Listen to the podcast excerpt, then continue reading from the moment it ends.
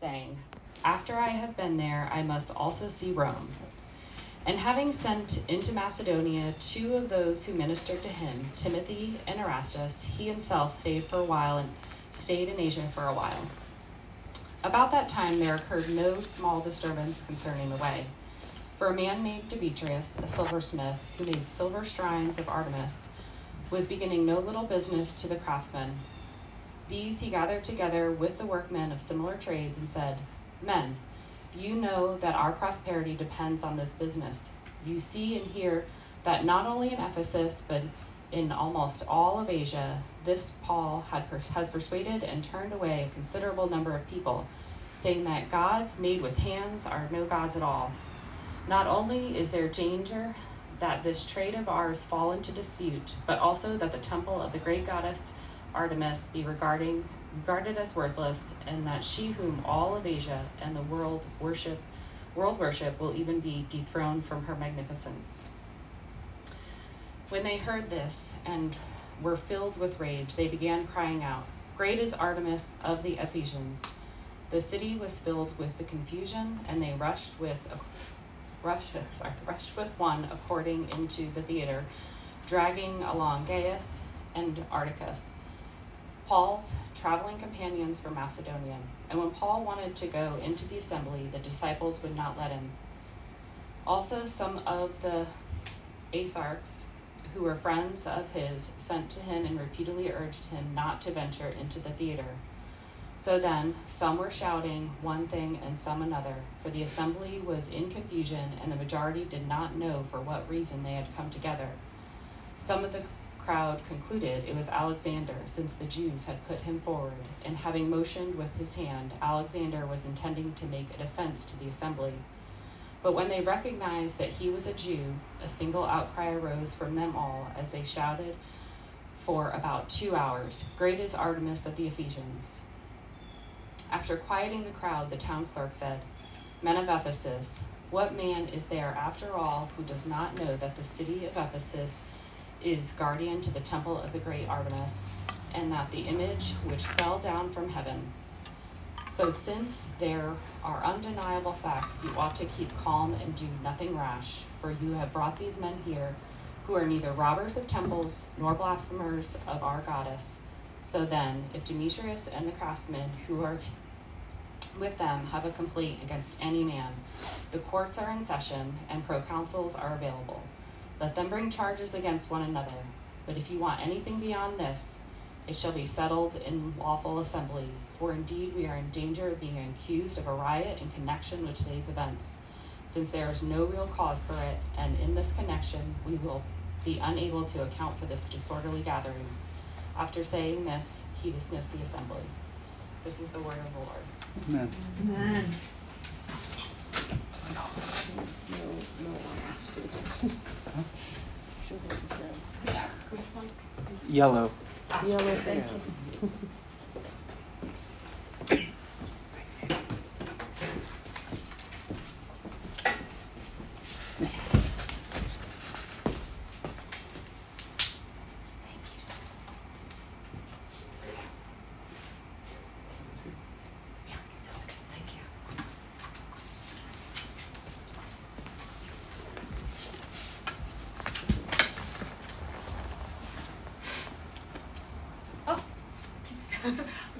this is becoming a part of my body in a way.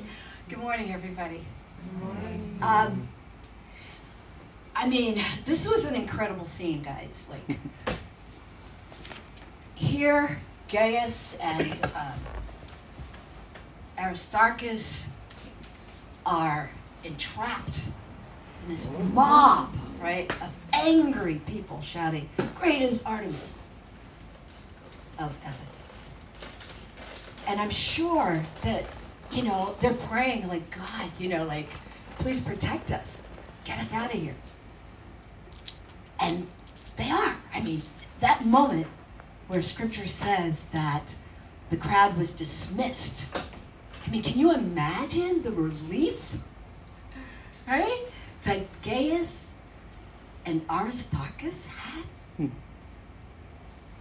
You know, it, it, it reminds me of like um, King David. And you know, King David was always like in some kind of, you know, like danger, life threatening situation. And in Psalm 124, verses 2 to 8, he says, When people attack us, they would have swallowed us up alive when their anger flared against us. The flood would have engulfed us, and the torrent would have swept over us. Raging waters would have swept us away. We escaped like a bird from the fowler's snare. The snare had been broken, and we escaped. Our help is in the name of the Lord, the Maker of heaven and earth. The Lord protected David. He preserved David's life. And to give us a glimpse of how David thought, his world view, what he lived out of. In Psalm 23, the Lord is my shepherd. That's what David calls it, my shepherd.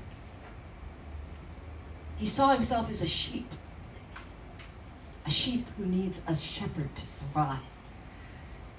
See, sheep, some of us know this, you know, they don't have good eyesight, they don't hear very well. Uh, they're slow, you know, very slow. And so they can't escape predators who are running after them. They can't escape them on their own. And they don't have a camouflage, they have no weapons like claws and, um, you know, sharp hooves that they can kick them with, or powerful jaws that, you know, they can bite back. Sheep are basically, you know, helpless creatures. And this is how David felt like a helpless creature. They can't survive long without a shepherd. And they're totally dependent on their shepherd to protect them. Like David is totally dependent on his shepherd, the Lord, to protect him. There's this um, story about a Sunday school teacher who decided to have her young class memorize Psalm 23 um, the Lord is my shepherd. Uh, and it's one of the most quoted passages in Scripture, the Bible. Um, she gave her kids like a month to learn this, right? And there's this little guy named Ricky, and um, he's really excited about doing this, but he just he just had a hard time memorizing things, you know, and so it was really hard for him. And the day came. I mean, he practiced and practiced and stuff. But the day came for him to get up in front of the congregation and share. The Lord is my shepherd. So he gets up, takes a deep breath. He's really nervous. Um, and he says, The Lord is my shepherd. That's all they need to know. Clever kid. Um, you know, if you're a Christian, and most of us here are, the Lord is our shepherd too. Now, my question is can you trust him? And most of you go, yeah, I can trust him. Can you trust him when you're in danger? Right? That's another story. Now, going back to our script, scripture passage today, we see that Gaius, Aristarchus, and Paul face danger. Now, to set the scene, Imagine we're in Ephesus. Ephesus is a province in Asia, and it's the most significant and important um, city in Western Asia Minor at the time. It's where Turkey is now. But this center is a commercial center, right? So there's a lot of business, almost like New York or something, right? Um, and it had a harbor, so ships and you know boats and commerce could come in and out of the city. And it also was the intersection of major like routes. Um, and this is the this is the big thing though about Ephesus. Um, its pride and joy was this temple that was dedicated to the goddess of Artemis, and there are a couple of Artemises, goddesses, but this particular one, the Ephesian uh, Artemis, was a goddess of fertility. Now, this temple, I mean, this thing was amazing. You know, it's probably, you know, I don't know how big the Metropolitan Museum of Art is, but you know how sprawling and big and magnificent it is? You can imagine that's what this was like. I mean, this temple was like 425 feet high, 220 feet wide, and it had like 127 white marble columns that were 62 feet high, less than four feet apart. Spectacular. Hmm. And housed in this temple, in the inner sanctuary, was this image of Artemis that supposedly dropped from heaven. Today, some scientists think it was a meteor, but back then, the people of Ephesus thought it was a god. Um, you know, this temple was a, a, a big deal. Um, it just drew it drew tourists and pilgrims from all over the world in Asia. So you can imagine the business that it drummed up. Um, and it's from this place that Ephesus sends his co-laborers, Timothy and Erastus, to Macedonia. And Paul decides to stay a while here in Ephesus, and he makes it his center of evangelism. And because of that, and the work of the Holy Spirit through him, the church is flourishing at this time. But the church's flourishing is disturbing this silver craftsman named Diamit- Demetrius? no, Dia. I'm almost like making it like Dia, like a, a female god or something, but Demetrius, right? Um, so imagine, I imagine Demetrius as this like, you know, uh, strong, muscular, armed guy from hammering silver. Um, I could see like burn scars, you know, on his hands from melting the metal. And he's waving his hands, um, trying to gather, you know, all these craftsmen together and workmen of other trades. And he's like, fellow craftsmen. He says, You may be wondering why I've gathered you here today. I'm concerned. The way, Christianity, its followers, they concern me. They're causing great disturbances that affect all of us. Now, like you, I take I take my, you know, I take my work and I do it with pride. I mean, I make silver shrines of Artemis. And I bring all of you craftsmen tons of business. Men, you know, you know this. You know that our prosperity depends upon this business. And, you know, we make a whole lot of money from this, right? Selling these silver shrines to tourists and pilgrims that come to our city. What happens? What will happen if our business shuts down? I mean, how are we going to take care of our families, and sustain this, this lavish lifestyle that we well deserve. These Christians of the way, they're causing us to lose money. They're dangerous. You see and you hear that not only in Ephesus, but in almost all of Asia, this Paul, has persuaded and turned away considerable numbers of people buying our shrines. He tells our buyers that the gods that are made with hands are no gods at all. He even said this. He said, Therefore, since we are descendants of God, we ought not to think that the divine nature is like gold or silver or stone, an image formed by human skill and. For God said, Do not make any gods to be alongside me. Do not make yourselves gods of gold or gods of silver. I mean, he's talking about our livelihood. I mean, you know, who does he think he is? A god himself? And who gives him the power to speak these dangerous words against us? He's ruining our businessmen. And this, this Paul and this way, they're just dangerous and they must be stopped. Do you agree?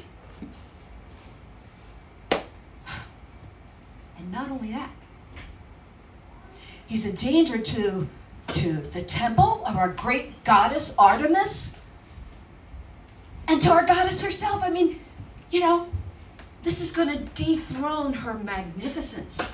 And we can't have that. We can't have that. When the men heard this, they were filled with rage and they began crying out, Great is Artemis of the Ephesians! Great is Artemis of the Ephesians! Great is Artemis of the Ephesians! You know, Demetrius reminds me of Proverbs 28 25. The greedy stir up conflict. Willie James Jennings comments on this. Demetrius is shrewd.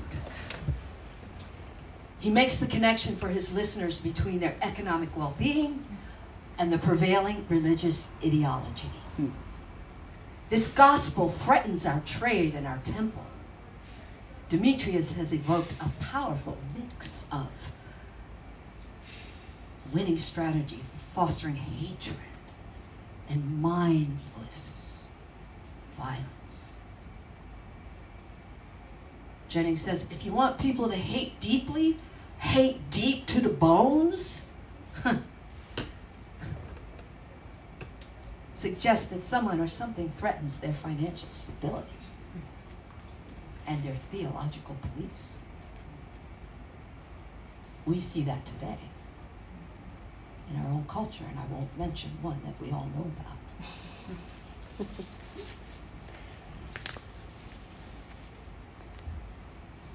Ephesus is now in an uproar, filled with confusion and mob forms. They look for Paul. Where's Paul? Can't find Paul. But they find his companions from Macedonia Gaius and Arist- Aristarchus. Them into the theater, shouts the enraged mob.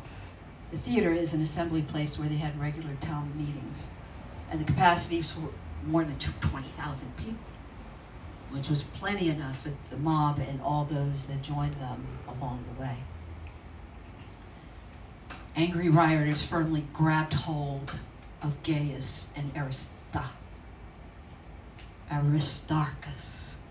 They drag them along the streets to the theater and rush into it with one accord. Paul, wherever he is, he wants to join his companions, but the disciples won't let him. It's too dangerous. Paul is the focus of the mob, and his life is in mortal danger.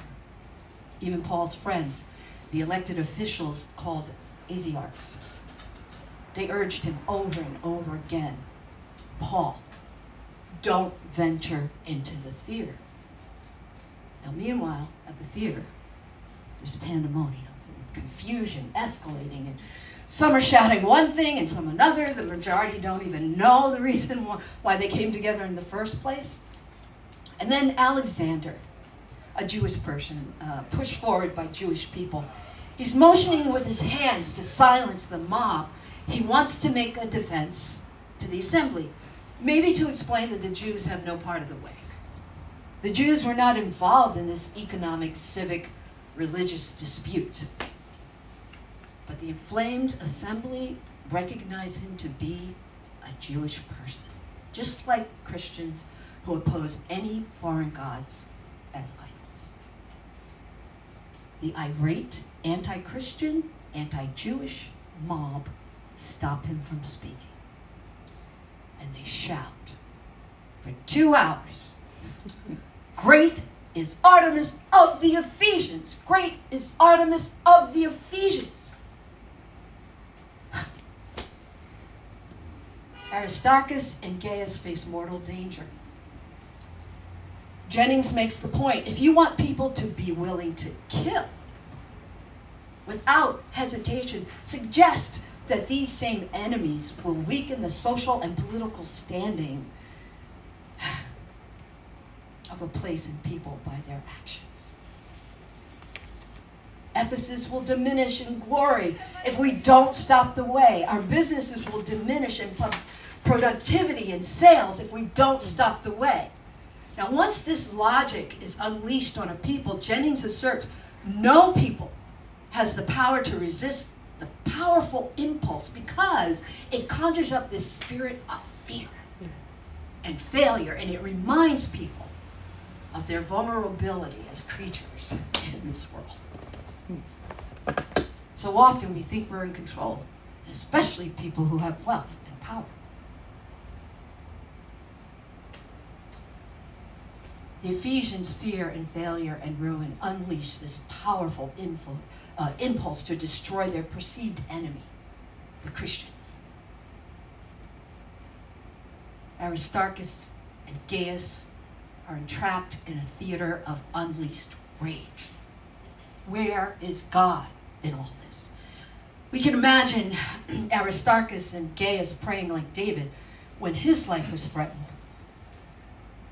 See how many enemies I have and how viciously they hate me.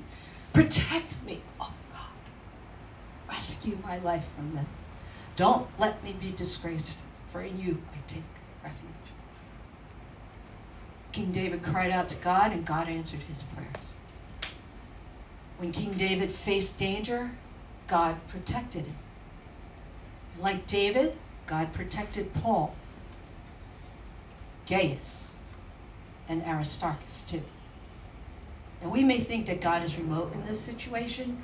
He's not mentioned in the text at all, uh, subject to any action. But he does not, this doesn't mean that he's not present and working behind the scenes. Example Esther, stories of Esther and Ruth, right? God's not mentioned. But based on Christian doctrine, the doctrine of providence, God was present and working.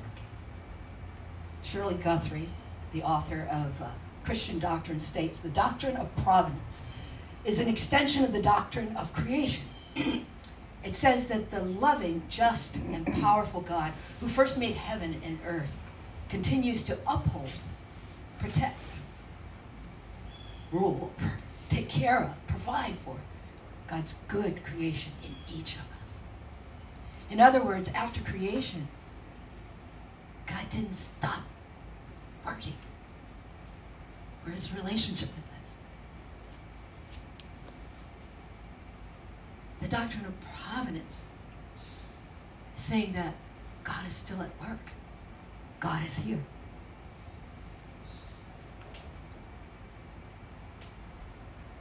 Millard Erickson, author of Introducing Christian Doctrine, further explains providence. God's providence is central, he says. It means that we are able to live in the assurance, blessed assurance. God is present, active in all our lives. He's here with us right now. I mean, take a moment and just think about that for a minute. Did you say hi to God today? hi, God. Love you, God.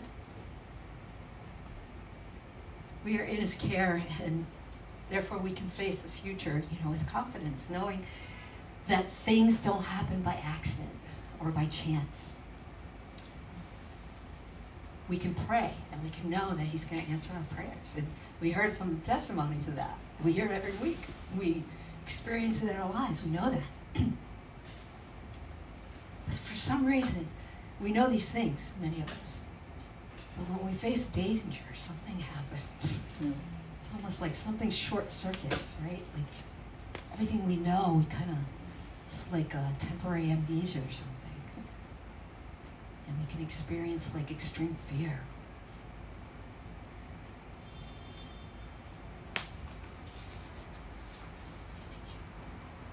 So, based on providence, we can say that in this passage that we're reading, even though God's name isn't mentioned, God is aware of this angry mob and what Gaia and Aristarchus are going through. And not only is he aware, he's involved. He's involved behind the scenes. He protected Paul from the angry mob. He caused his disciples to not allow him to go to the theater. And he even, God even used unbelievers. You know, Paul's um, Asiarch friends, right? To urge him, Paul, we urge you, don't go to the theater. So Paul was protected by God and Paul was saved.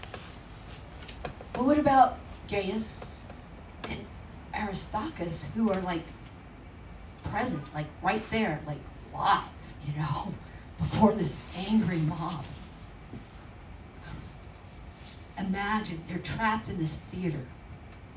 It's almost like being held hostage or something, right?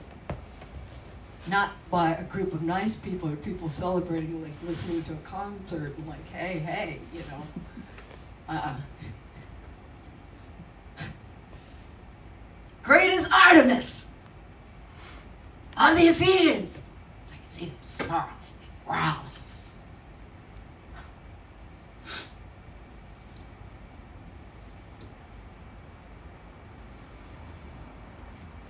Enter the town clerk The town clerk an angel or something? After quieting the, cl- the, the mob, the town clerk affirmed, Men of Ephesus, who does not know that this city of Ephesians um, is guardian of the temple of the great Artemis and her image, which fell down from heaven? Even our coins, our money, display proudly the slogan Temple warden. We're hot stuff. and since these are undeniable facts, calm down. No need to be upset. calm down. Don't do anything rash. it worked can imagine this town clerk. I mean, just by his presence, probably had some authority. So he really didn't have to say anything. It probably would. Although mob mentality can even sometimes they you know they lose their mind and they will come again up against anything. Um, but uh, you know, he's saying you know these are undeniable facts. So don't do anything rash. And then he he may have asked them. He says, you know, okay, why have you brought these men here? I mean, you know, have they um, have they stolen anything from our temples? No. Have they said anything irreverent? Like, are, do they speak irreverently about Artemis? No. Friends, they are not blasphemers of our goddess nor robbers of temples. No case. Now, uh, Demetrius, you know, okay. And, and, and all you craftsmen and tradesmen with him, look,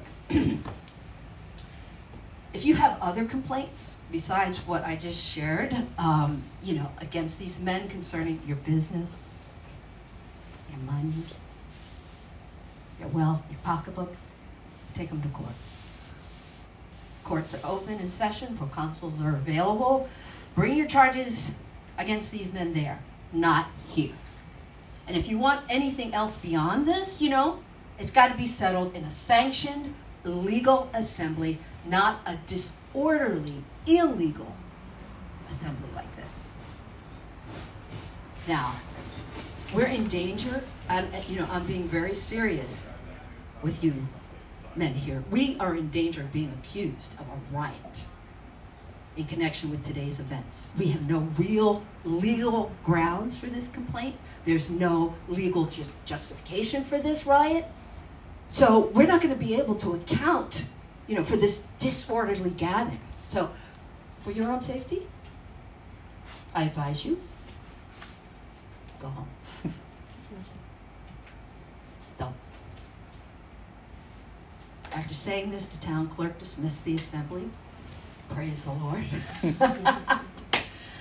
Imagine the relief again, right? Of Gaius and Aristarchus and uh, Paul. You know, God protected them like he did David. God was not only aware of the danger that they faced, but he was involved in protecting them. Christians belong to God and are under his care. Psalm 103 Know that the Lord, he is God. It is he who made us, and we are his. We are his people and the sheep of his pasture. As his sheep, like David, Paul, Gaius, and Aristarchus, Christians are under his providential care. God is a good shepherd. He's always aware, active in our lives, and for our good. And whether we're aware of him or not, he's always, always working behind the scenes. God worked through the town clerk to protect his disciples. God is sovereign in the circumstances of the lives of individual persons, Erickson asserts.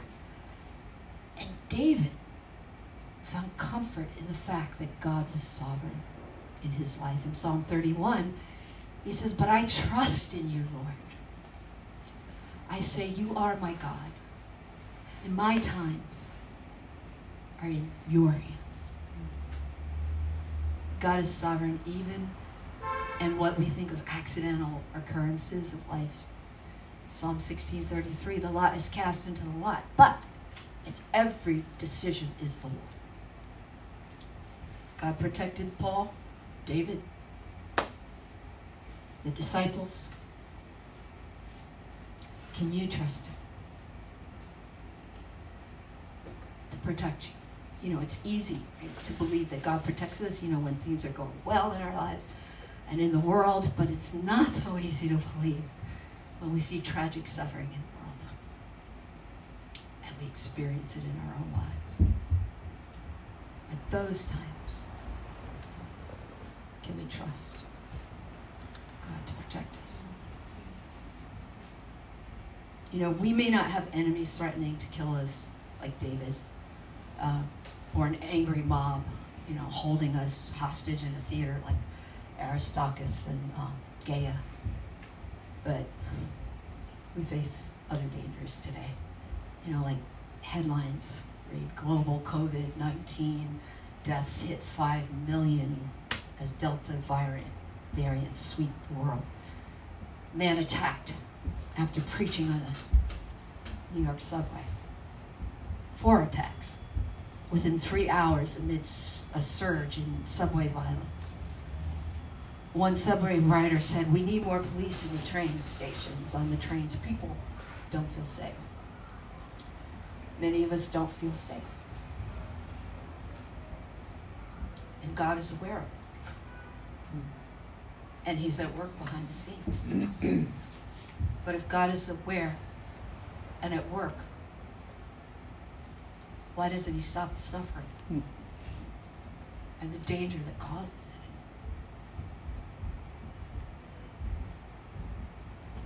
The short answer is sometimes he does. And sometimes he doesn't. The long answer is a larger conversation of the doctrine of providence and the problem of evil. Conversation worth having, but you know, we're gonna have to have it another time. What time is it now? we could be here all day. We have to order out for lunch, Gene, soon. but uh, you know, what is relevant to our message is Guthrie's poignant remark on providence and faith. She says, I quote, so long as we try to figure out for ourselves whether, you know, how God is at work among us, our faith will always be uncertain and confused. But the Christian doctrine of providence is not based on what we can figure out for ourselves, on our own experience um, or observation of the world, balancing evidence for and against faith in God. It is a Christian doctrine based on what Scripture tells us about the presence and work of God.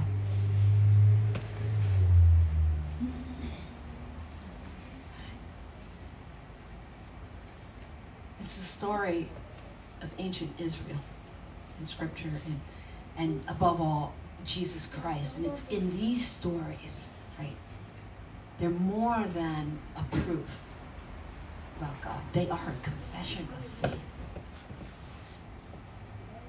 Charles Spurgeon, from his work on uh, the treasury of David, notes he's speaking about you know his psalms where he's uh, talking about God and how he trusts him and how he's protected him and brought him through all these dangers. Spurgeon says it's David's declaration and confession of faith coupled with his testimony from his experience. His experience of trusting God. And each experience caused him to trust God more. David said, you know, he, he depended on the Lord like a sheep does a shepherd. And he experienced God's protection because of that. David says, My heart trusted in him, and I am helped. David's heart trusted his shepherd, and God protected him. Heart trust, that's what I call it. Heart trust. It never disappoints because God's love and protection never fails. You know, we may not understand how God is loving and protecting us at the time, right? Like sometimes things happen and you're like, like God, I, you know, this doesn't feel loving. Mm. It doesn't feel protecting. And it's only like usually, unless we get some revelation like that, like, shakes us out of, you know, forgetting who God is and that He loves us. Um, it's usually in retrospect, right? That we can see that what was so painful and so difficult at the time really did work out for our good. Um, now, Erickson clarifies a very important point for us about this protection and provision of God. He says one salient dimension of God's preserving us and supplying us with what we need mm-hmm. is that the believer is not spared. Not spared from danger or trial, but preserved in it. Preserved within it. There's no promise of no persecution and suffering. And we know that. We know it from our own lives, and we know it through studying Acts, like, man, every week, right? Like, there's something. No promise that persecution and suffering will not come. But the promise is this, and hold on to this. This is something that I'm holding on to in my heart. And I know God wants, and I want for all of us here, is to hold on to the promise that these persecutions and these sufferings, they will not, and I have to say it again, they will not prevail over us. They will not. God allowed Aristarchus and Gaius to be dragged, I mean, to be dragged against their will into this theater by an angry mob. But he didn't allow the angry mob to prevail hmm. over them. When they faced danger, God protected them. And we can trust God to protect us when we face danger. And I'm speaking from experience. You know, I found out that I could trust God to protect me when I faced danger back in 2008. Up until that time, I had faith for certain things, you know, like things like um, financial, food, clothing, provision, um, but not faith in the face of danger. Weekly, I was commuting to Massachusetts to teach public speaking at Gordon College. And each week, when I returned um, from Massachusetts to New York, something in my apartment was damaged. One week it was a slashed handbag. And like, not just, it was like a knife, you know, like slashed through the, ha- the handbag. Another um, time, scratched floors. Like somebody took a nail or something and just scratched in the wood. Um, another time, um, broken furniture, torn clothes, holes put in my clothes. An old cell phone was like busted open. Um, and much more. And there was no forced entry, but someone entered my apartment illegally. Didn't steal anything, but violently vandalized my possessions. I felt violated, fearful, and unsafe. Someone had access to my apartment. What if they come into my apartment when I'm sleeping at night? I felt abandoned by God, unloved, you know, and vulnerable. How could He allow this to happen to me? I always thought He would protect me, you know. But in this instant, it appeared like He didn't. And I felt alone and terrorized. I don't know if any of you have ever felt anything like that. It may be for different reasons. Um, we all have different experiences. We never know what any of us have experienced in our life. And it's another reason why we need to be very gentle and kind with one another. Um, but I remember clearly the day when I finally had the courage to like try to do something about it. And um, fearful and ang- anxious, I, uh, I remember going to the police station, a police precinct, and report my incidences. And I go into the station, uh, and there was a policeman sitting, like a receptionist, you know, at the front desk, and he. Um,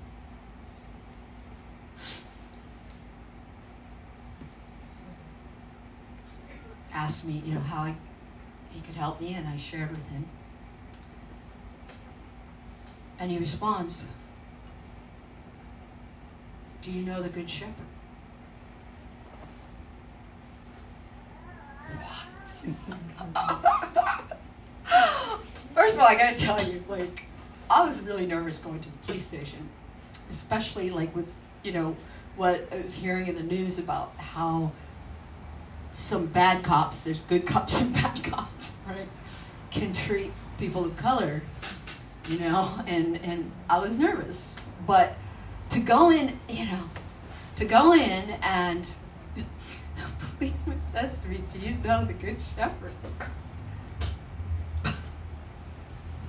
Stunned, you know.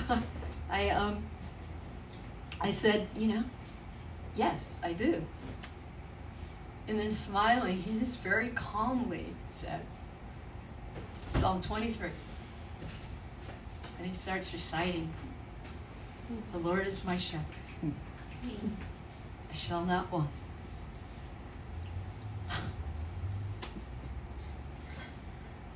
He makes me to lie down in green pastures. And as he continues, my feelings of um, anxiety and fear start to melt away listen intently to him, um, speaking God's words over me. And I, I really feel God's presence and providential care comforting me. This is just a test, the officer says. A test fail. You're going to be okay. I sense his praying for me. Then he asked, you know, do you know anyone who wants to like hurt you? um, to get back at you, a boyfriend, you know, something like that. And I said, no. And after further questioning, uh, he said, you know, if it should happen again, call us and we can come and get fingerprints. And with a reassuring smile, he said, and remember the Good Shepherd. He's with you. So I leave the police station. I literally feel God's presence with me. And I'm just so amazed that God met me in that way. He is aware and involved. He is a good shepherd.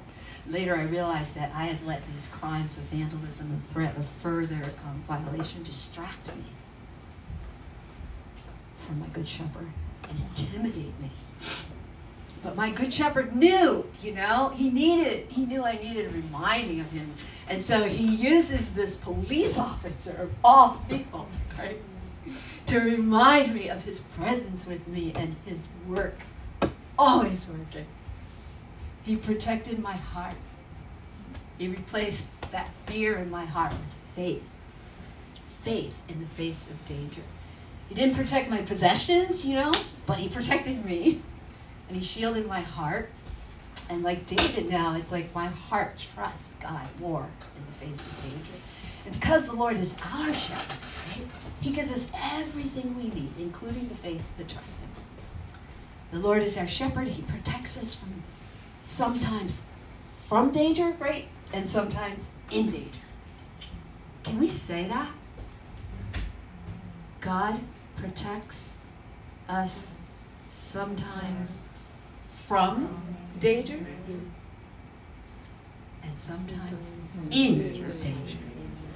If we can like remember that and carry us through like all this stuff that's going on around us in the world, we can be like David. We won't be controlled by fear and panic. You know, a little anxiety and unease, that's normal. But the Lord is our shepherd, and He protects us. And He does it because He's loving, He's powerful. He made heaven and earth. And He didn't just make it and leave it. He continues, He continues to uphold, He continues to protect. He doesn't stop protecting. He continues to rule over. He's sovereign. He takes care of everything, right? He provides for us and His creation. It may not be like what we think, right? But Father knows best. There's this old TV show. I don't know this generation, but there was a show called Father Knows Best, and I always think about that. Father does know best. God protects us in the face of danger because that's what a good shepherd does. Right? You know, he laid down his life for us. The Son of Man did not come to serve, but to serve and to give his life as a ransom for many. And through his willing sacrifice, the Lord made salvation possible for anybody to come to him in faith. In proclaiming that he's the good shepherd, Jesus speaks of laying down his life for his sheep. Nobody's going to lay down their life for somebody that they don't love so deeply. And because he did and does love us, we can trust him. That's how we can trust him, because he wants us. And whenever we face danger, he's there, he's working. Now, Jesus said, I am the good shepherd. I know my own sheep, and they know me. My sheep listen to my voice, and I know them, and they follow me. I give them eternal life, and they shall never perish. No one will snatch them out of my hand as we close, listen to the words of our loving shepherd to us. And if you'd like, you can close your eyes.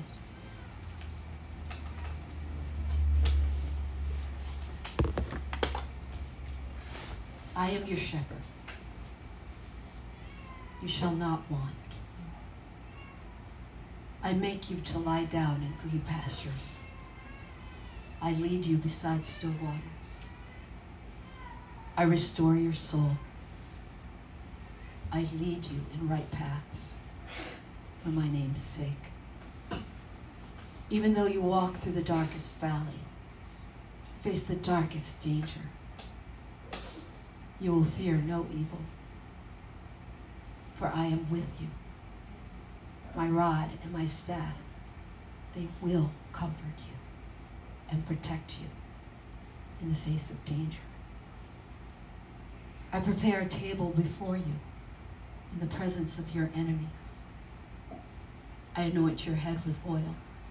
Your cup overflows. Surely goodness, my protection, and my love will follow you all the days of your life. And you will dwell in my house forever. I love you. I will protect you. Trust me. The word of our Good Shepherd, Jesus Christ. Let us pray.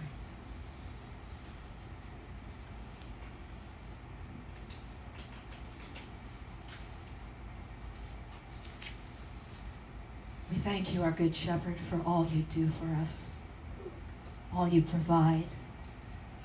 You comfort us, you heal us, restore us, you feed us, you protect us.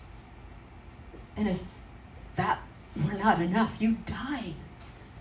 You died for us that we would be forgiven and reconciled to our Father God and live in eternal life with you in your house forever. Thank you. In your loving name we pray.